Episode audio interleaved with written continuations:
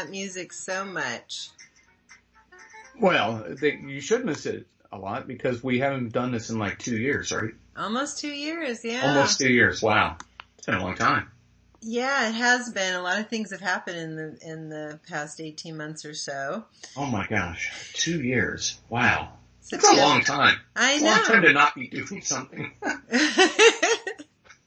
but Uh. doesn't mean that we didn't love it, and it doesn't mean that it wasn't really important. The kind of work that we were doing on this podcast. I was struck not too um, many days ago that I was in an Uber and I was telling the driver about the new 20 is plenty law that was just passed in city council and my driver didn't know anything about it. And I think, you know, that's what really, you know, encouraged us to do the podcast in the beginning was there's lots of information about the, um, laws that city government is passing on people and it affects their pay, their pocketbooks or their businesses and they have no idea. So wait, you, you said that you had an Uber driver who didn't know that the speed limit now on residential streets is 20 miles an hour. Yeah. Right. So, but the the city requires drivers, I think, to take a test on what tourist destinations there are in the city of Portland. But somehow or another, uh, but they don't send out notice to Uber drivers or make Uber and Lyft send out notices to their drivers about the change in the speed limits. It, it would seem like it's one of those things that that the the companies themselves would say, "Hey guys, guess what happens today? Today you got to start driving slower through residential areas. And Right. you know what that means? You'll make more money." no, they don't make it on time. They make it on trips. They sure do. It's a combination of time and trips. Estimated time, but if they end up going a long way, you know, for some reason to avoid traffic, they don't actually make more money. It's not based So on they, mileage. they still get, if they're stuck in traffic, like in congestion, like in a gridlock, Mm-mm. they don't get paid for that? No, Are you sure? I am. I'm actually pretty sure because if you um, call up the app and they quote you ten dollars for the ride, it's never ten oh five. Right? Really? And it actually makes sense for the drivers if they're very familiar with the roads to not follow their GPS because they're not required to follow their GPS. So if they know there's construction or something, they can go around the construction. They get to choose the path that they go on. Hmm. Yeah. Okay. I mean, it's so it's a flat fee once you, they've agreed. Now the fee changes, so I can, you know, I can go downtown from my house and, you know, pay seven dollars one day and ten dollars, you know, an hour and a half later if it's, con, you know, if it's surge pricing. But um, it doesn't, it doesn't change once that once I've accepted the amount that it's going to charge me, which is, you know, a lot of the reason why people like it over taxi cabs. When I get into a cab, I don't know how much it's going to cost me to go downtown you know, unless I do it frequently because it's a, a, rate that doesn't change. But, but on an Uber or a Lyft, once I make that, that uh, sort of contractual agreement that I want to spend $7 or $10, it's worth it to me, then it doesn't change. When I get there, it's the, it's the rate. Huh. Yeah. I'm pretty sure that's right. Oh, But anyway, I've they been, didn't I've know, been but- surprised a few times. But I'm not surprised that the driver does, didn't know about 20 is plenty, which, you know, which is basically, have we explained that it's, it's the law that was just recently, the regulation that just went through that makes all residential streets 20 mile an hour zones. So basically one big school zone for the entire city. Um, but the, it was passed on an emergency clause, which means it went into effect immediately and immediately the Bureau of Transportation started changing the signs out and they haven't quite completed that $800,000 um, project, but it, it is one of those things that seems increasingly common with city council is that everything's an emergency. Like, why did we have to have 20 miles an hour overnight? Why couldn't it have been a rollout? Well, everything's an emergency. Even in, in Salem, almost everything now is passed with emergency clause. Um, you, well, remember that the, the tenant relocation payments were passed with an emergency clause. Yeah. Like, like, no chance for people to really weigh in and understand that it was going down and then no, you know, no chance to kind of adjust to it. Like, for example, for the, the relocation fees, it seems like it would, it would take some time to maybe stockpile some of the money, like save some money in case you need it. You know, even a couple months would have given landlords some, some ideas to, uh, I suspect that they used that as an emergency so landlords couldn't, um, evict people before it went into effect. Right. And again, landlords were kind of shocked by that. They didn't know, kind of like the driver didn't know about the 20 is plenty. A lot of landlords didn't know about the relocation. Yeah, it's true. And it, you know, tenants know, but I, I, I don't, I don't understand in the, in the realm of technology and the fact that not everyone gets their news from the Oregonian or one of the local stations anymore, why there isn't a better way for people to under, to, to know what our government is doing. So. Well, because there's so much that they are doing. And then, you know, you have to, you know, look at the city council meets what, twice a week, you know, for almost two full days. Mm-hmm. Um, yeah, there's a lot of stuff going on. You know, I always wonder what, what is city, what is city hall doing? So, what requires them to spend roughly what, 40% of their week in legislative hearings as city council? I mean, that's a lot of work. And remember, each of the city commissioners is also a, a chief executive of one or more bureaus. Yeah. So they should be actually spending time running a bureau. You know, what, maybe we need to have less, fewer, uh, city council meetings.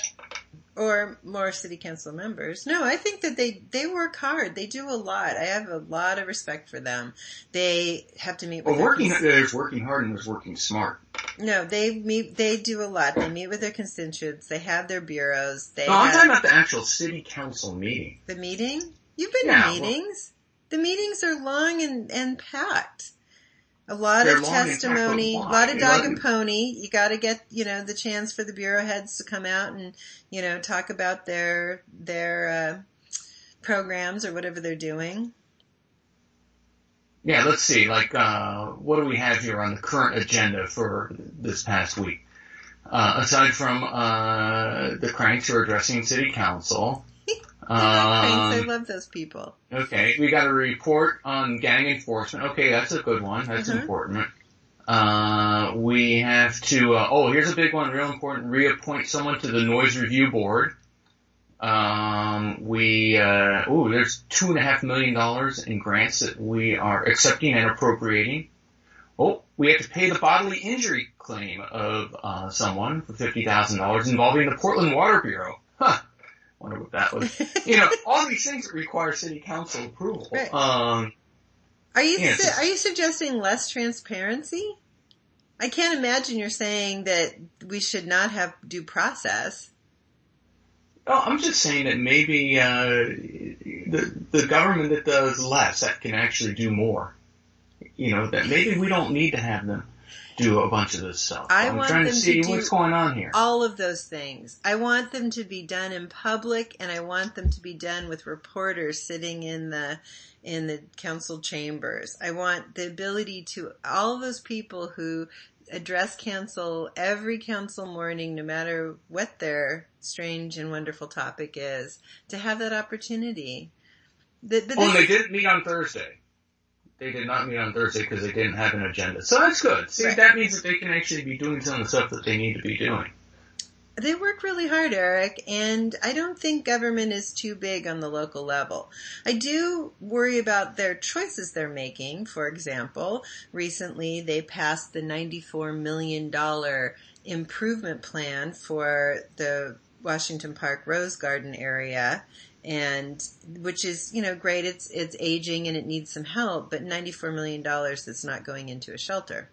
So you know for the homeless. And i and i really think that if you're declaring an emergency that you should take it seriously. And if we have a housing and homelessness emergency then we shouldn't be distracted by 94 million dollars of prettier rose gardens. Well that's true well, and then I think about also this this Vision Zero the 2020 thing. Uh, they spent what was it, three hundred thousand dollars on a new um, a, on an ad campaign. That was three hundred thousand dollars for that ad.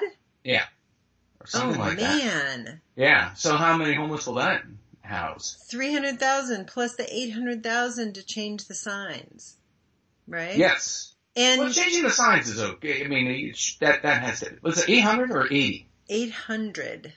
Oh, that's a lot.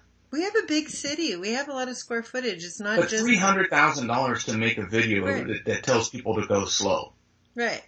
Um, yeah, so, that's just kind of phenomenal. I'd like to someday take a look at the budgets of each bureau because I was looking at the number of advisory boards that each bureau has, and Oh, you saw that too. yeah, phenomenal. has. And PBOT doesn't even know, like 40% of them, they couldn't even name them.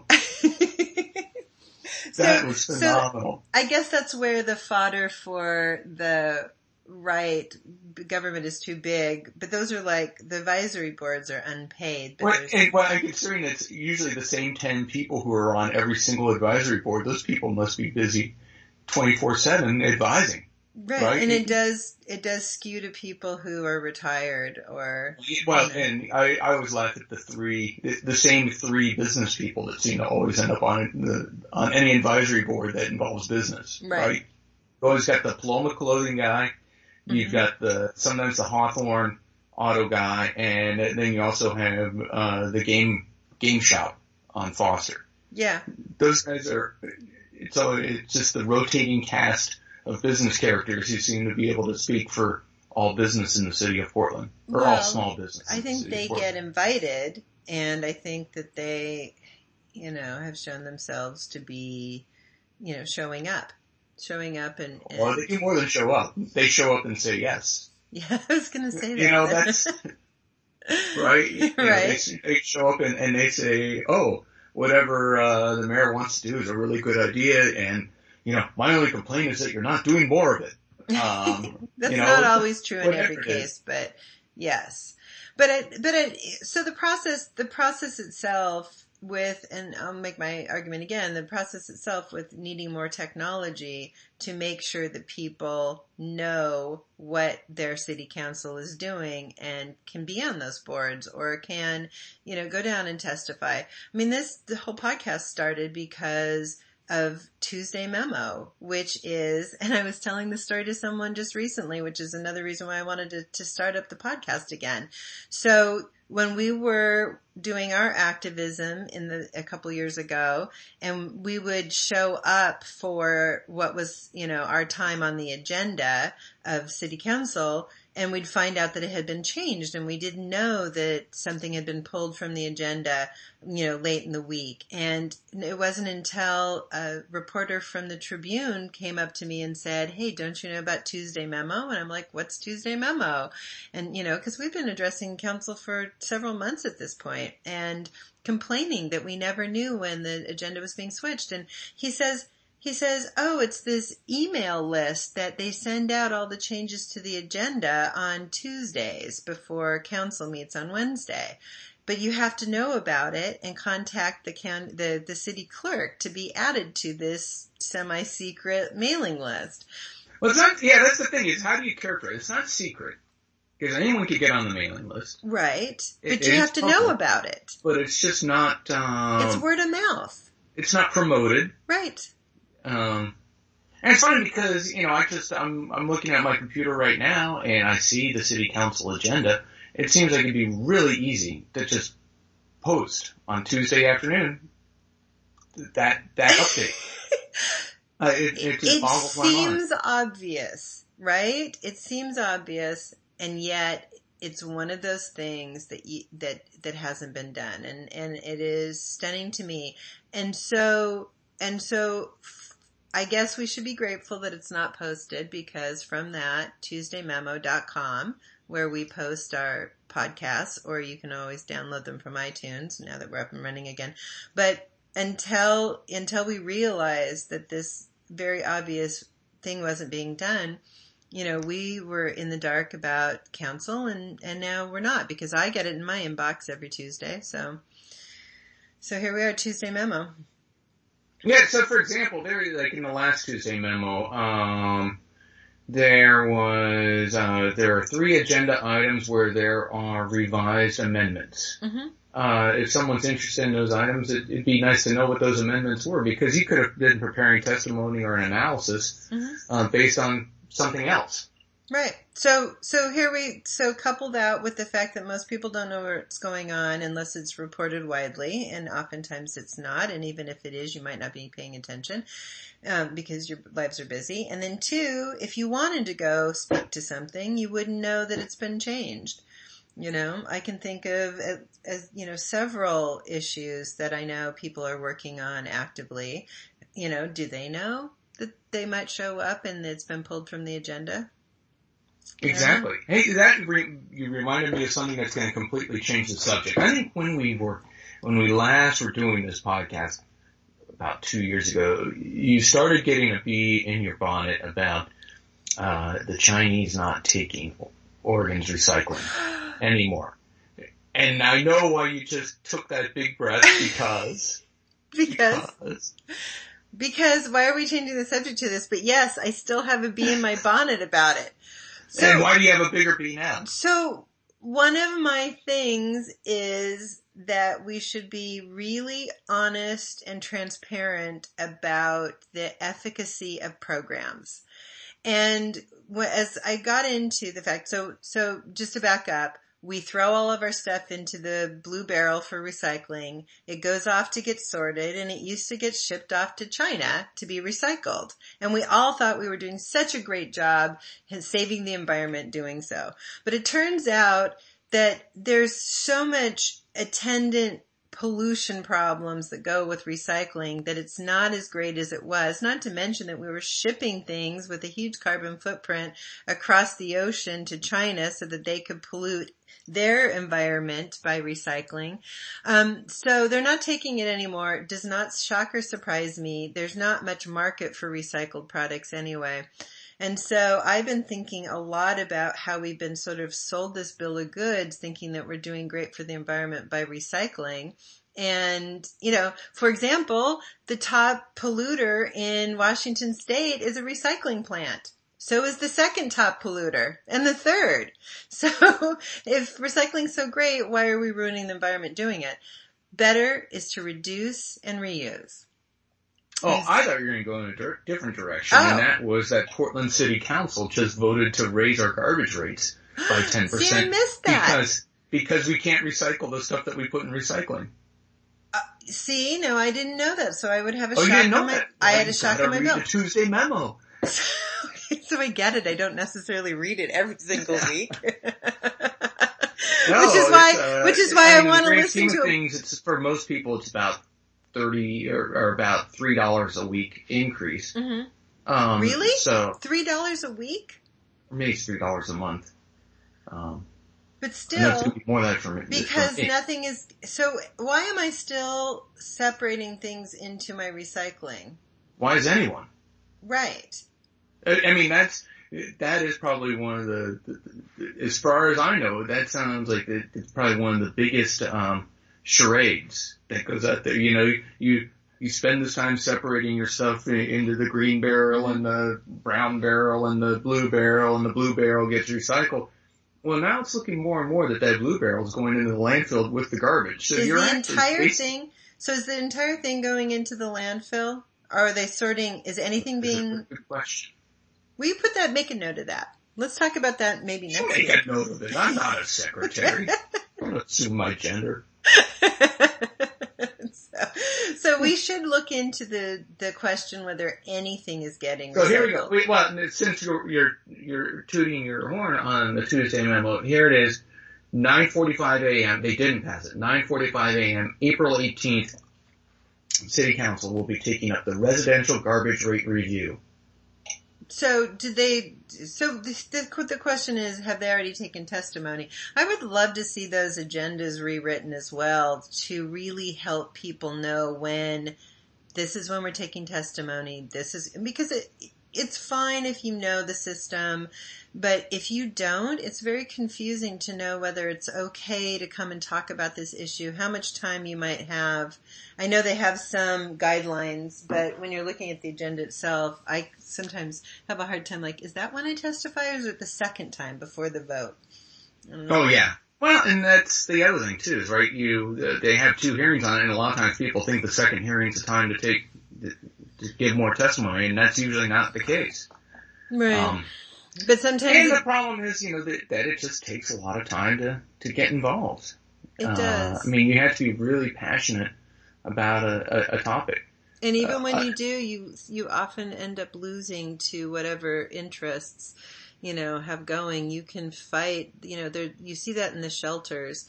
You know, there's shelters popping up in, in different parts of the city, which are not always well thought out by the Joint Office of Joint Homeless Services. They're trying to just put them up wherever they can find space and sometimes the impact on the neighborhood is going to be extremely detrimental. For example, putting a no barrier shelter next to a school could be an issue and neighbors are speaking out about it.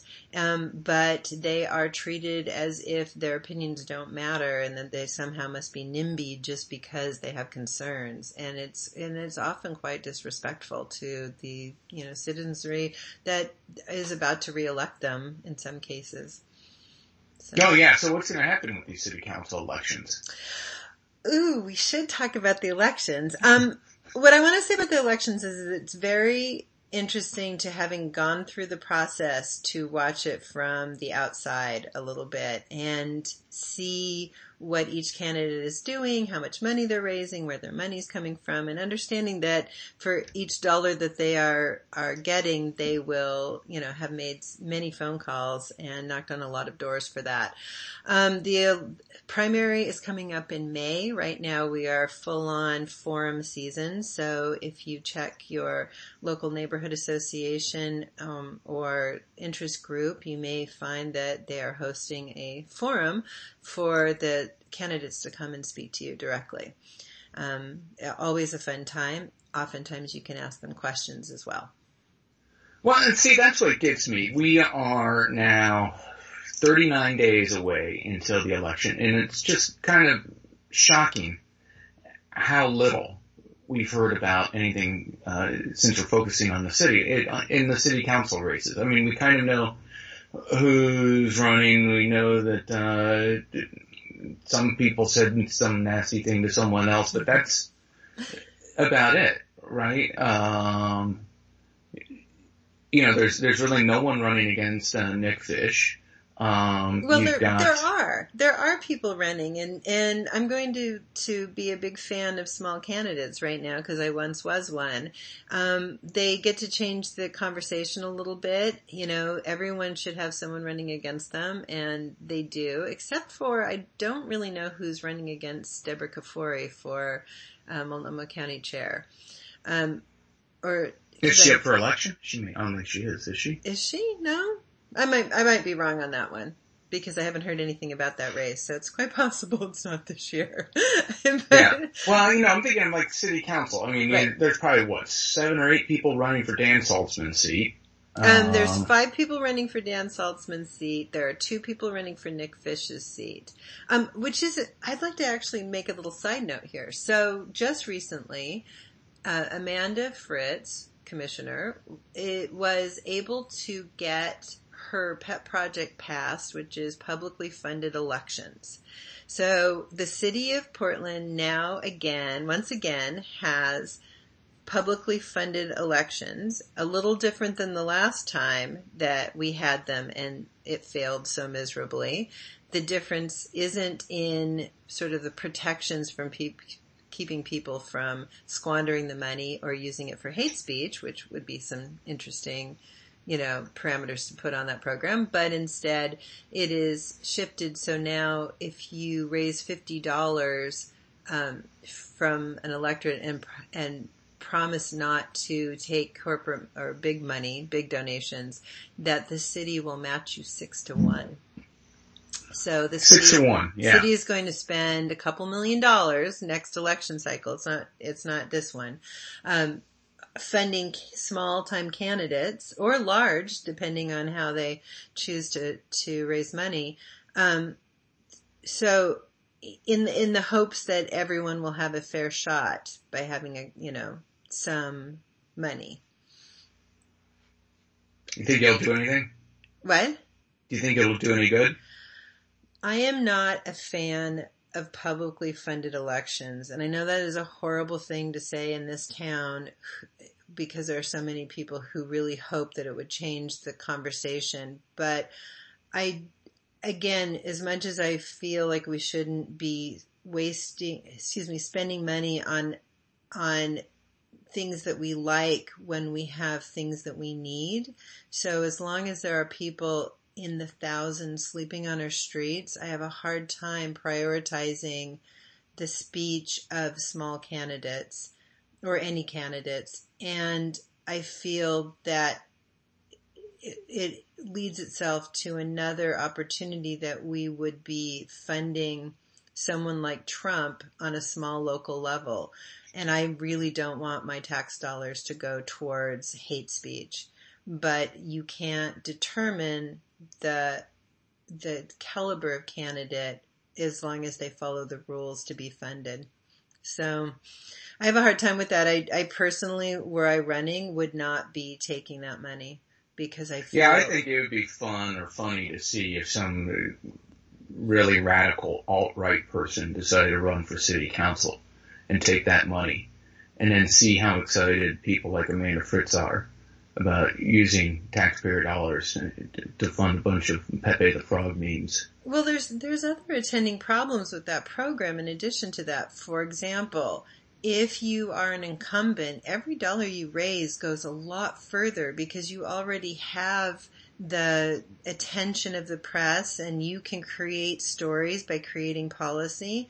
And so, and you already have your lawn signs in your basement and your, and your team is ready to go. And so if you're a small candidate and you get 50, well, it'd be like $300 from the, from the city, that's great, but it doesn't go as far as Amanda Fritz getting $300 and she's run, you know, many times in the past and doesn't have to pay a graphic artist for her new lawn signs or something. She can use that for a mailer. So, you know, every time you run and win, you've got more resources sort of in the bank, quote unquote, and your $50 can go to to more influence. And I, and it's that kind of nuance that I don't think that was well thought through in Amanda's enthusiasm because she was elected to her position the first time through publicly funded elections. So she yeah, she was the only one who wasn't a scammer or a crank. Right, and other people were, and the city, the people of Portland voted it down. We no long, you know, didn't have it for a long time because it was abused. I don't see how this is going to be better. I do well, think because we're going to have an oversight committee. So I do think though this is a good indicator. The way it's set up is that the the city auditor refused to take it into their office because it is unmanageable. and so um, Amanda Fritz got council to agree that it would be placed with one of the commissioners on a rotating basis and to keep from the appearance of um, any kind of of political naughtiness, she's she said, well you can't have you can't have it oversight of the program if you're going to run within the next two years. And then, and then immediately asked it to be placed in her, in, under her jurisdiction while she gets it set up. She's up for reelection in two and a half years. So if she has this in November, she won't be able to run for reelection using it. She may choose not to use the money and will fund in some other way. I believe, is that the case? Yeah, I'm, I do not know how it's. I'd have work. to look into that because uh, she's notorious for hating to do fundraising, right? And so the, the expectation was, was that she was going to be doing this. But I think even if she, even if she doesn't take the money, she shouldn't be in charge of that program because in that way she would be um, overseeing people who are potentially running against her. Right. So either this, either this means that she can't that she can't run, that she's signaling that she's not running next year, which I think people are overlooking, or it's going to be a crisis because she will be monitoring the money that is and, and with with a lot of inside knowledge and detailed knowledge about her competitors. So but the other thing too is that we we know that she has a inability or challenges in running just about any bureau or any project that she undertakes. so, right? it's almost, it's to the point where it's, it's almost a joke. It, it's like in Harry Potter, you know, the, the, um, you know, the, the defense against the dark arts mm-hmm. teacher always changes every year. And it's kind of like, you know, why is that? Every bureau that Amanda Fritz runs eventually gets taken away from her because of mismanagement. by multiple uh, mayors every year, kind of like Defense of the Dark Arts. Uh, you know, she's down to what one bureau now, Parks. Right. Which she Parks, loves. Which she is, loves Parks. Which is now uh, threatening to close what Sellwood Community Center, um, Woodstock Community Center, and one other community center. We know that's just, that's political. They, they don't have enough money. There's there's no way they're going to close those. They and it's it, what's really funny is that the shortfall, the quote unquote shortfall, happens to be just about equal to the pay raises she gave to the parks employees when she unionized them. So she didn't actually do that unionization push, which she pushed very hard for, um, where they got, where she bumped their wages up to $15 an hour. Um, she wouldn't have had the shortfall she has now. Yeah. So it's just kind of, it, it's funny how when you hear these politicians say, oh well gee, you know, minimum wage really has no impact on, on employment and budgets. Well, guess what? It does.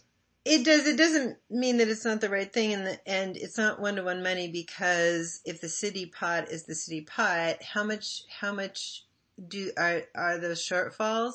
You know, there's the $2 million every election cycle she's going to be spending on, on the free speech of other candidates. So, you know, that could also be the money, not necessarily just the minimum wage. And it wasn't that they raised it to minimum wage, they raised it to $15 an hour. Yeah. Right. Yeah. And, uh, you know, three hundred dollar, three hundred thousand dollars on a TV ad. Oh, by the way, that three hundred thousand dollars on TV ads for the twenty is plenty thing mm-hmm. uh, was actually paid for from marijuana tax revenues. marijuana sales. It's just funny how uh, I, I, don't quite get the nexus between marijuana sales and driving fast because I usually think of people on marijuana as driving slow. it's um, actually true. Studies show that they drive slower, but that doesn't mean they don't have accidents. So I, I, I think that's well. We know they have accidents because on the first day of, of legal rec, uh, recreational marijuana, a guy killed a girl, killed a woman in a intersection after lighting up a joint. That's super sad. Yeah. yeah. That's super sad. People should not use and and drive definitely i mean we could go in so many different directions we're at probably a good stopping point though if we're going to put uh, a couple of topics on for next week, right? Oh, okay. Yeah, so we should wrap this up. we should saying. wrap it up because we okay. want people to to not tire of our voices, and hopefully they learned a couple of things this time. And anything, any last words there, Eric? See you next week. Or hear you next week. Or hear you next week. exactly. Thanks. All right. Awesome. Luke, are we going to get some music? We're going to get some music. So let's see if our technical um, director allows that. Hold on. We got to get the engineer on this. There we go. There we go. Talk to you later. See you later. Bye bye.